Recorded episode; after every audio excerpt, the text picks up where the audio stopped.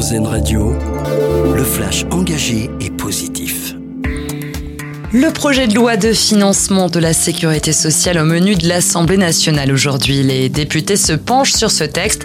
Il prévoit notamment la possibilité d'acheter ces médicaments à l'unité ou encore la gratuité des préservatifs pour les moins de 26 ans.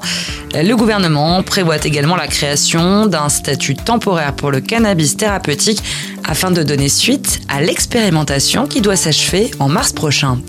Une découverte majeure des scientifiques de l'Institut de recherche sur le cancer et le vieillissement à Nice.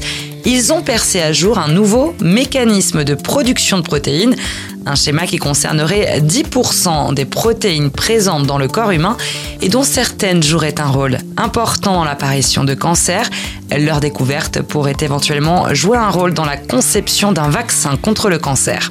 Des conditions fiscales favorables pour attirer les donateurs. La première partie du projet de loi de finances adopté par l'Assemblée nationale contient plusieurs mesures pour inciter les ménages à faire preuve de générosité envers les associations.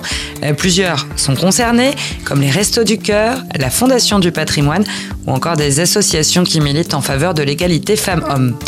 Carton plein pour Spider-Man 2. Il devient le jeu vidéo le plus vendu en 24 heures sur PlayStation.